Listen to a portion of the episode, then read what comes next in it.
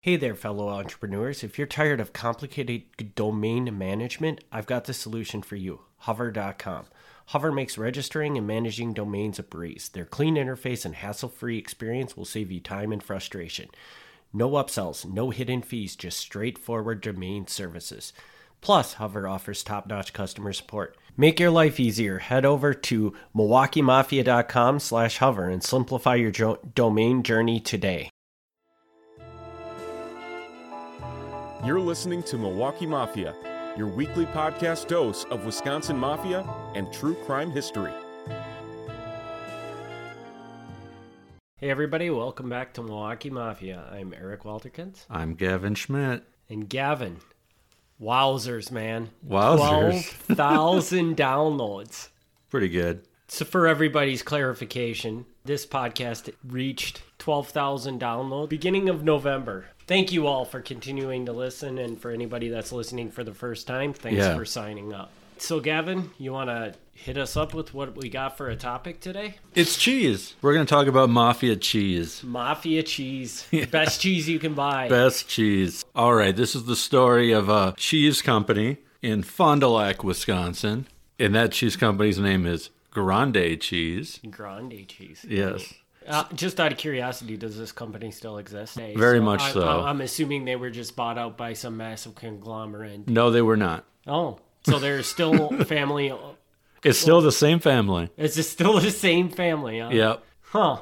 Interesting. Yeah. That's crazy. Yeah. Which is part of the reason that the story is going to stop right about here. When you drive just south of Fond du Lac, there's, Yes. there's a warehouse right off of 41. Yes. And I think it says Grande. Yes. Is that Grande cheese? Probably. Okay. It's right at the 41 151 exit. Ah, no, this is, I'm thinking, further south. Well, it could still be them. They've got places all over the area, but but the headquarters is right at the corner of like 41 and 151. Okay. Interesting. Yeah. Yeah, that's my that's my uninteresting question. So I was But just curious. but again, just I should make that clear. Completely legitimate company. Not implying anything about Grande cheese today. This is all historical stuff. Nothing today cuz I don't want to get sued. all right. We're going back to the 1940s. 1941, a Chicago mobster named Ross Prio is credited with starting Grande Cheese with a $30,000 investment. The officers at the time were Prio, an attorney named Fred Romano, and another guy named Lawrence Marino. All three of these guys live in Chicago. So we're actually starting in Chicago. We don't get to Fond du Lac for a little bit. okay. Several people connected to Grande were killed in its earliest days. Okay.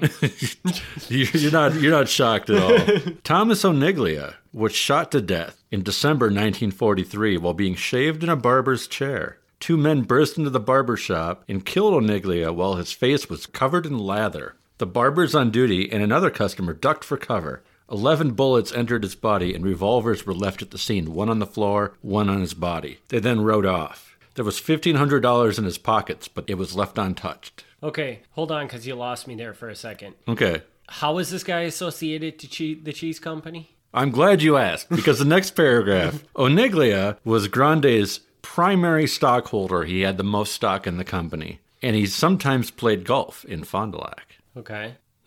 so the cheese company actually started in Chicago. Started in Chicago. Okay. Yep. Gotcha. His attorney was Fred Romano, the president of Grande. Oniglia, who had just been killed, had previously been questioned regarding the murder of another man who had been shot and killed. Was he responsible? I don't know. His uh his record was not uh, not too terrible. He was a bootlegger. He had a farm that had some stills in it in Menomonee Falls, Wisconsin, and he had a mansion in Lake Geneva.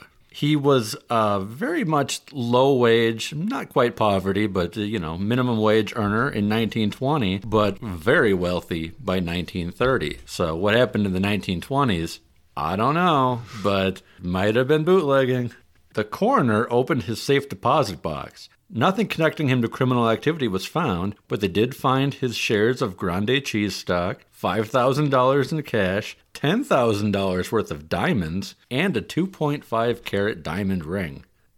Jewel thief Edward Ross, who went by the name Big Joe English, was found shot to death in his hotel room. One theory was that his death was in retaliation for Oniglia's murder. A 38 revolver, wiped clean, was found beside his body, which was beaten and shot several times in the stomach and head. But nobody ever caught this guy or connected him. All these people are employees of Grande Cheese? This guy is not. Okay. This guy was just murdered and suspected as one of the suspects in the first guy's murder.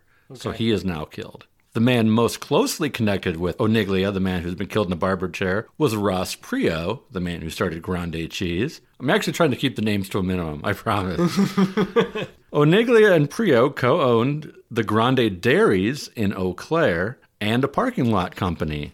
Oniglia was the manager on record for another company, a laundromat in Chicago, and Ross Prio was the treasurer of this company. So they had a bunch of businesses together. We go on to our next guy. Tavern operator James D'Angelo goes missing in February 1944. D'Angelo had been a suspect in the murder of a state representative who was a friend of Al Capone's.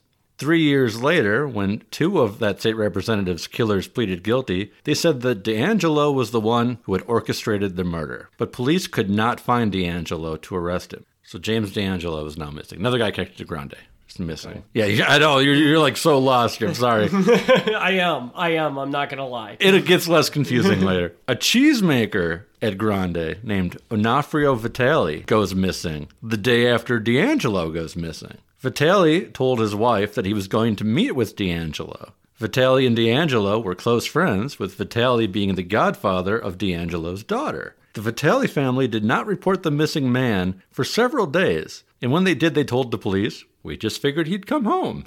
After an anonymous call from someone claiming to see four men stuff a body into a trunk, D'Angelo's corpse was found in a trunk in his car a couple weeks after uh, he went missing. His body had been beaten with kicks to the stomach and a fractured skull and wrapped up in a clothesline. A noose was around his neck. On his person was $15, a ring, and a watch. Coroner believed that D'Angelo had been dead for 10 to 12 days, but he was probably alive when he was put in the trunk. Police speculated that D'Angelo was involved in a gangland war over profits from black market cheese. What is the black market of cheese? Why would there ever exist a black market for cheese? Basically, the black market of cheese is selling cheese not through a grocery store or something. And it sounds kind of silly, but the kind of cheese a lot of these guys are making, and maybe I should have clarified this up front, but a lot of the cheese these guys are making is Italian style cheese. Most famous that you would know is like mozzarella. Okay. You have to understand that at this point in time, you couldn't go to the grocery store and buy mozzarella. You'd have to go to a special Italian store. Now there's certain, you know, Mexican stores or Asian stores, that sort of thing. At this point in time, mozzarella wasn't something you could just get at any place. You could kind of sell it under the table and make good money off of it because as Americans started getting the taste for pizza and other things, mozzarella got to be very popular, but it was still only like a specialty item. So this is like a, a crucial time in the cheese business where it sounds really silly, but it's suddenly hugely, hugely profitable because the sales are booming and the suppliers are very minimal. There's not many of them. Mm-hmm.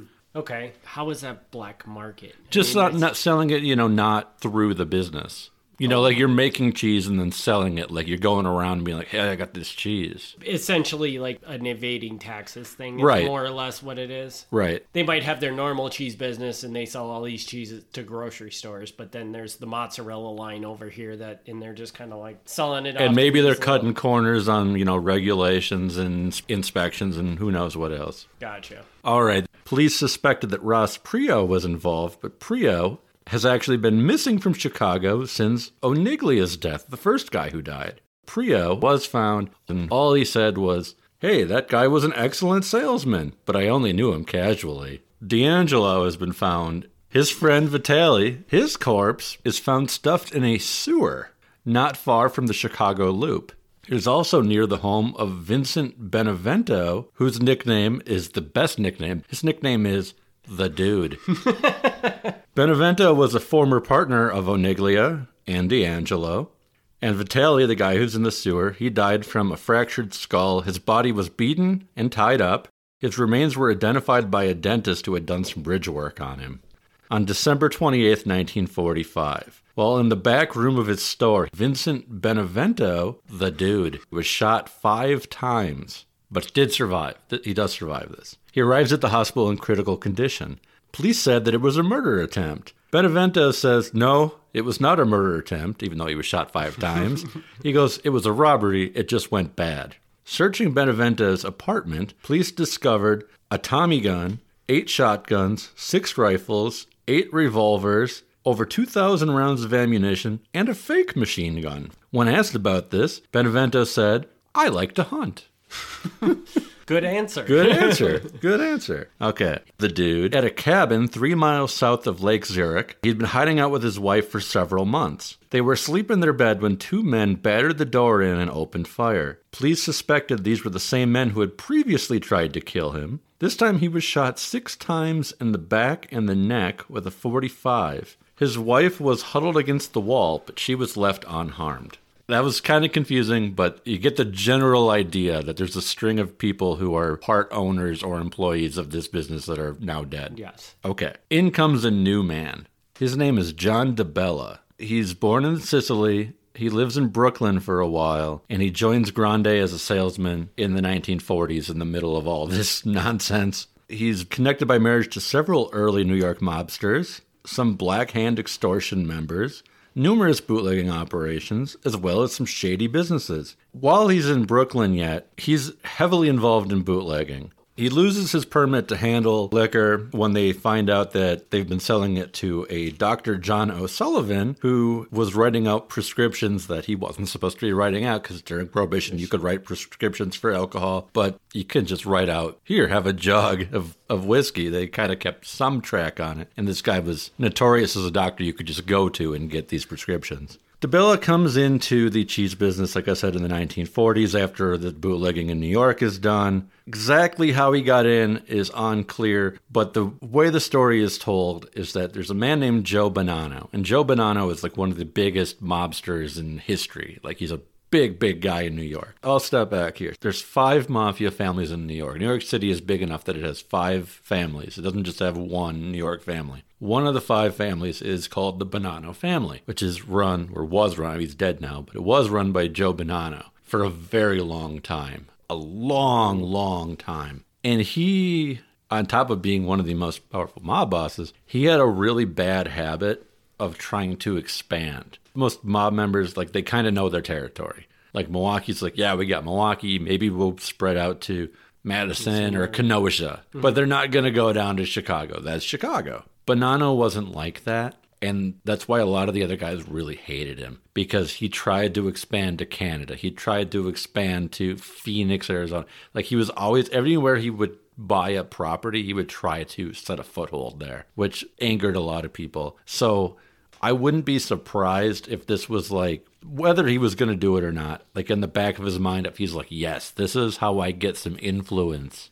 in Fond du Lac. you know, like why I don't know, but just like thinking of how I can spread my reach out to new places. And Joe Bonanno apparently hears word that there's some problems with the cheese business in Chicago that hey, these guys are all out there killing each other. That's not cool. So he says, Hey, I got this friend. I'm going to take this friend. I'm going to bring him out there. We're going to straighten this out. They move it out of Chicago up to Fond du Lac and they get things up and running. Now, officially, Joe Bonanno has no connection to this company. But his wife does own stock in the company. And the company would always say, yeah, yeah, yeah, that was the wife, that wasn't him. But it's a fine line. Right. The company's version of the story, it's completely made up. So trying to figure out what actually happened is is kind of hard to figure out. I know some of it from the records, and Joe Bonanno, despite being one of the biggest mobsters in American history, actually wrote a memoir. so it's it's in his memoir. He talks about this happening. Uh, there's a lot of things he conveniently leaves out, but of course. yeah.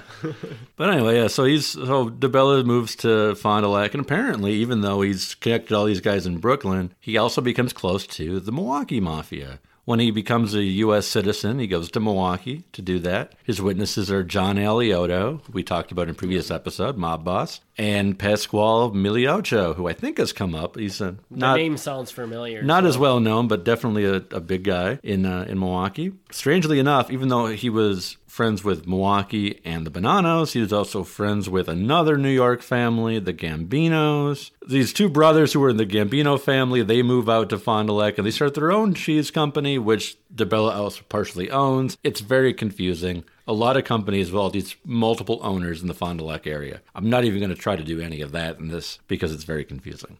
Now, John DeBella, once he takes over the cheese company, the cheese company is more or less legit. People aren't killing each other. He's got some questionable friend, a lot of questionable friends, but the company itself seems to be pretty clean. There's things that happen later on, but it's just it's like tax things.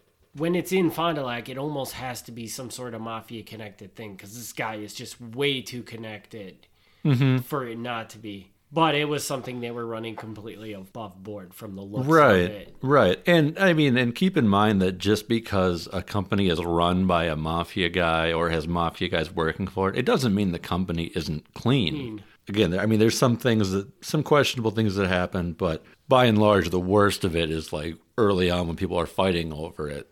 This story is just so strange to me because you got a notorious New York mafia member coming and bringing this guy here to run this company, Yeah. which it doesn't, why he even cares is so bizarre to me. Yeah. After John DeBella dies, his brother in law takes over the company, and his brother in law is just as connected as he is. Again, the company totally legit, but he just knows way too many questionable guys. yeah. Are you saying that it's possible that the, the company's not really involved in any of this stuff? Grande, totally legit, but they keep getting connected over and over again to all these new guys who have a history of some very bad stuff. There's a company that sets up in Detroit. There's a company that sets up in Cleveland. There's a company in Canada. There's a company in California. All these cheese companies. And they're all owned by guys who are known to be mafia members. Mm-hmm. And because they're all in the cheese business, they're all talking to each other all the time. So they're constantly under investigation because in Fond du Lac, they're clean. They run a normal business. They're fine. But they all know each other. They all have partial ownership in side businesses. Some of them set up like a factory that's like, oh, you know, we'll own part of it, you'll own part of it. So then now you've got partial mob ownership in a legitimate mm. company. Interesting. So honestly, like I, I don't, I don't mean this to speak ill of Grande because Grande, again, I can't stress this enough. Legitimate company, but they have more than their fair share of questionable connections. Interesting. Well, there's nothing in here that I mean isn't completely true. Everything here is documented. This originally, I should say that on the air. On the air. You even say that for a podcast? I don't know. These are modified notes from an article I wrote for a magazine back in 2012. In the magazine article, it's footnoted to hell. I mean, there's like a hundred footnotes. So every single sentence I can back up. So I'm not, I'm not, nothing I said here today I can get sued for. It's all public record. Just don't want to get too close to anybody who's still alive and accidentally say the wrong thing. All right. Well, I think that'll wrap this one up. Gavin, you want to go ahead and do your contact info? Yeah. So the easiest way to find me and the stuff I'm working on is MilwaukeeMafia.com, which, as we record this, has been undergoing some major changes. So it looks amazing. It's easier to find information than ever. You can email me at MilwaukeeMafia at gmail.com. You can find me on Facebook at Facebook.com slash Milwaukee Mafia. and go to patreon.com slash milwaukee mafia and if you go to milwaukeemafia.com you'll find it somewhere there there's a link to join so please do join that and always leave us a podcast review on your favorite podcast player All right. That sounds good. we will be back in two weeks with uh, another one of these episode and next week you can watch for a patreon episode to drop for any of the patreon members thanks again for the support and we'll see you in two weeks or one week or whatever it might be All right. Thank you. thank you Thanks for tuning in to the Milwaukee Mafia podcast. Join us next week for another look back at Wisconsin Mafia and true crime history.